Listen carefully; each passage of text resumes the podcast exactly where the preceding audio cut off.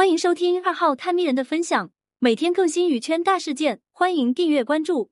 靳东的精英，杨紫的古偶，角色固化的背后，更糟糕的事情正在发生。在工业生产标准化的今天，演艺圈的标准化也越来越明显。最早，我们演艺圈是按照德艺双馨的标准选演员，这些演员都是票房的保障，所以那时出现了陈道明、刘德华这样实力派的演员。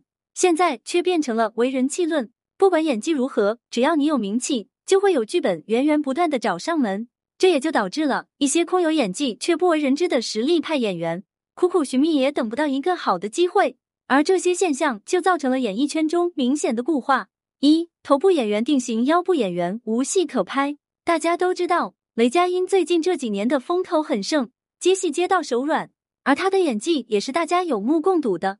在人世间中，他和周秉义吵架时，歇斯底里的连续两句“事实就该说吗”，像极了我们生活中气到极致就只会重复一句话的样子。这种细节的把控，很容易让观众入戏。就是这样演技细腻有看头的雷佳音，在刚毕业时，居然有好长时间都接不到戏。即便后来有戏拍，也是一些不起眼的小角色，以至于我们基本没听过他的名字。直到二零一七年，《白鹿原》我的前半生接连上映，我们才发现了这个宝藏演员。和雷佳音拿着相同剧本的，还有老戏骨张嘉译。同样的科班出身，同样的毕业即失业，苦苦挣扎十年之久，直至二零零九年的一部《蜗居》才被人们熟知。尤其是他因病而导致的走路习惯，成为了他的一个标志。至今都还有人在模仿。在出名后，他才有机会在剧中扮演各式各样的角色。直到后来，哪怕他不化妆，只要出现在荧幕上，大家总能从他身上找到生活中的影子。由此可见，即便是一个好演员，想要出头也是难上加难。在我们看不见的地方，不知道还有多少戏骨在等待着一个不确定的机会。他们有可能一朝被发现，从此跻身头部，再也不用为没戏拍发愁。而更大的可能，则是热爱的火焰被磨灭，最终悄然退场，而演员身份固化。由此可见，不知何时起，演艺圈中已经开始出现演员固化的现象。头部演员就那么几个，当大家打开电视看到的，永远都是那几个人，一主角永远是主角。就拿雷佳音这个例子，在他成功跻身头部之后，找上他的基本就都是主角。戏骨圈子里是这样，流量圈子里也是这样。前段时间，郭晓婷在两部剧中的配角都特别出彩。《与君初相识》中，她饰演的疯批美人顺德仙姬，将人物拧巴的性格诠释的淋漓尽致，在网上掀起一阵讨论热潮，风头一度盖过主角。《苍兰诀》中，她饰演的赤地女子，坚强又隐忍，为了大义，两次牺牲自己。从一定程度上说，《苍兰诀》中郭晓婷的演技是超越主角的。然而在采访中，她面对大家的夸赞，只是无奈的笑答：“演技好有什么用？”和她同阶段的演员，有资源的早已成功跻身一线，成为霸屏女主。假如现在有一个古偶剧本，根本不用想，女主不是杨紫就是热巴。往下有赵露思和鞠婧祎，往上有赵丽颖、杨幂，这些头部演员整年忙到像陀螺，而腰部演员还要担心是否吃了上顿没下顿。二配角永远是配角，而配角就好似命运被提前写好一般，不管演技再好，没有主角相，就始终是配角。演员刘琳的演技是大家都有目共睹的。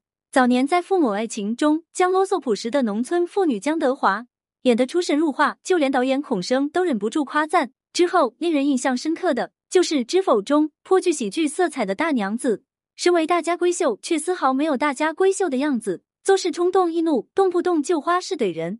这本该是让人不喜的角色，却让她演绎的呆萌可爱。在二零二零年时。刘琳又出演了《隐秘的角落》中那个控制欲极强，甚至有些偏执的妈妈周春红。其后，她就成了妈妈专业户，在《乔家的儿女》《觉醒年代》《中国医生》《天才基本法》等剧中，都无一例外饰演妈妈。而这些母亲，要么就是啰嗦不停，要么就是偏执、控制欲强，要么就是怨气冲天。时间久了，即便是演技派，观众也看腻了。角色同质化不说，空有演技却没有成为主角的机会。好在最近播出的《爱的二八定律》中，刘琳终于不再饰演母亲，转身成为一位名利场上的女强人。在一些演技的细节处理上，她比主角杨幂更出彩。但即便刘琳步步演技精湛，却仍是配角。同拿配角剧本的还有演员王骁。还记得《三生三世》中搞笑担当司命星君吗？王骁将这个工具人角色塑造的有血有肉，充满活力。虽然是个配角，却被他演出满分的效果。流金岁月中，他是精明帅气的房产销售杨科，被观众亲切称为最想得到的好上司。巡回检查组中，他是忍辱负重、悲惨的沈广顺。然而，演技备受好评的王骁，至今都没有一部能让他走红的主角戏。更甚至，他和刘琳一样，出演了许多底层小人物的角色。这些角色或多或少都有那种插科打诨的感觉。除了他们之外，还有田雨、丁永岱、杜源等等。我们总能在不同的剧中发现他们的身影。即便是戏份不多的配角，也总是能演绎的出彩。而对于整个剧来说，用他们基本不会有错处，甚至有很多时候，他们的气场都能葛过主角。但可惜的是，他们在剧中永远都是配角。三角色同质化，如果打个比喻的话，从前的演艺圈就像是一个小作坊，虽然有些时候会出现粗制滥造的情况，但也能塑造出更多可能。而现在，演艺圈更像是一个成熟的标准化工厂。演员们被打上各种标签，需要的时候就翻找出来，组合打磨成一个完整的作品。就像初见惊艳，再见乏味的靳东，在伪装者的时候几乎完美的人设，加上他出彩的演绎，让人眼记住了这个干部风演员。但是在后续的资源中，靳东清一色的精英人设，每次在电视中见到他，都是西装革履的形象，不是穿梭在各种高档办公楼，就是端坐车中在去办事的路上。角色造型雷同到根本分不清在哪部剧中，观众不仅产生审美疲劳，还极易串戏。作为演员，也非常容易在千篇一律的角色中不自觉的陷入演技套路化中，发挥稳定的同时，也不会过于出彩。同样陷入这样尴尬境地的，还有女演员袁泉。从我的前半生开始，她就一直陷入女精英的设定里。中国机长、相逢时节、玫瑰之战这些剧中的角色虽有细小差异。但说到底，还是美强惨的雷同人设。那一头短发，那坚又隐忍的眼神，几乎成了他的标配。而这些并不能全怪这些演员，毕竟很多时候事情并不会按他们的想法发展。就这样，他们身上被打上标签，放入仓库，有需要的时候就拿出来顶上。同理，配角也是这样标准化生产出来的剧，大大减少了出错的概率。但他们或许忘了，观众是会疲劳的。三角色固化的背后，更糟糕的事正在发生。演员被固化设定后，哪怕演技再好，也很难在有限的圈子中突围。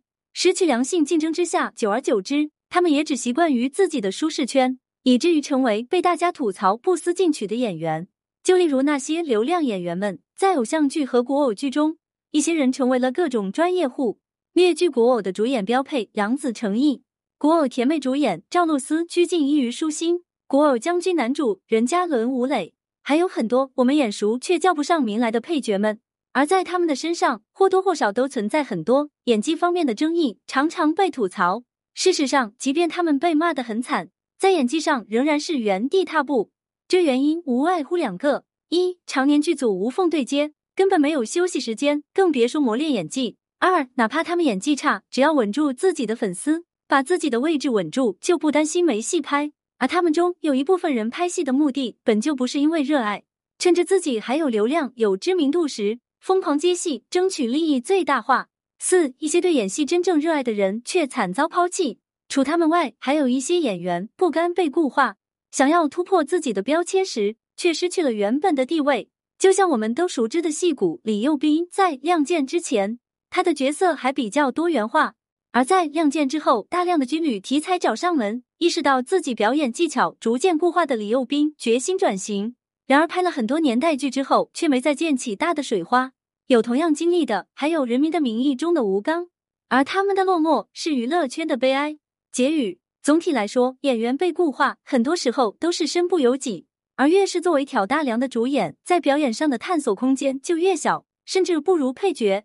为了保证收视，剧组更喜欢选择这些安全的演员。这些标准化的问题已经成为演艺圈的一块顽疾，而这个顽疾的整治已经刻不容缓。对此，你认同吗？感谢收听，更多娱圈大事件，欢迎订阅关注。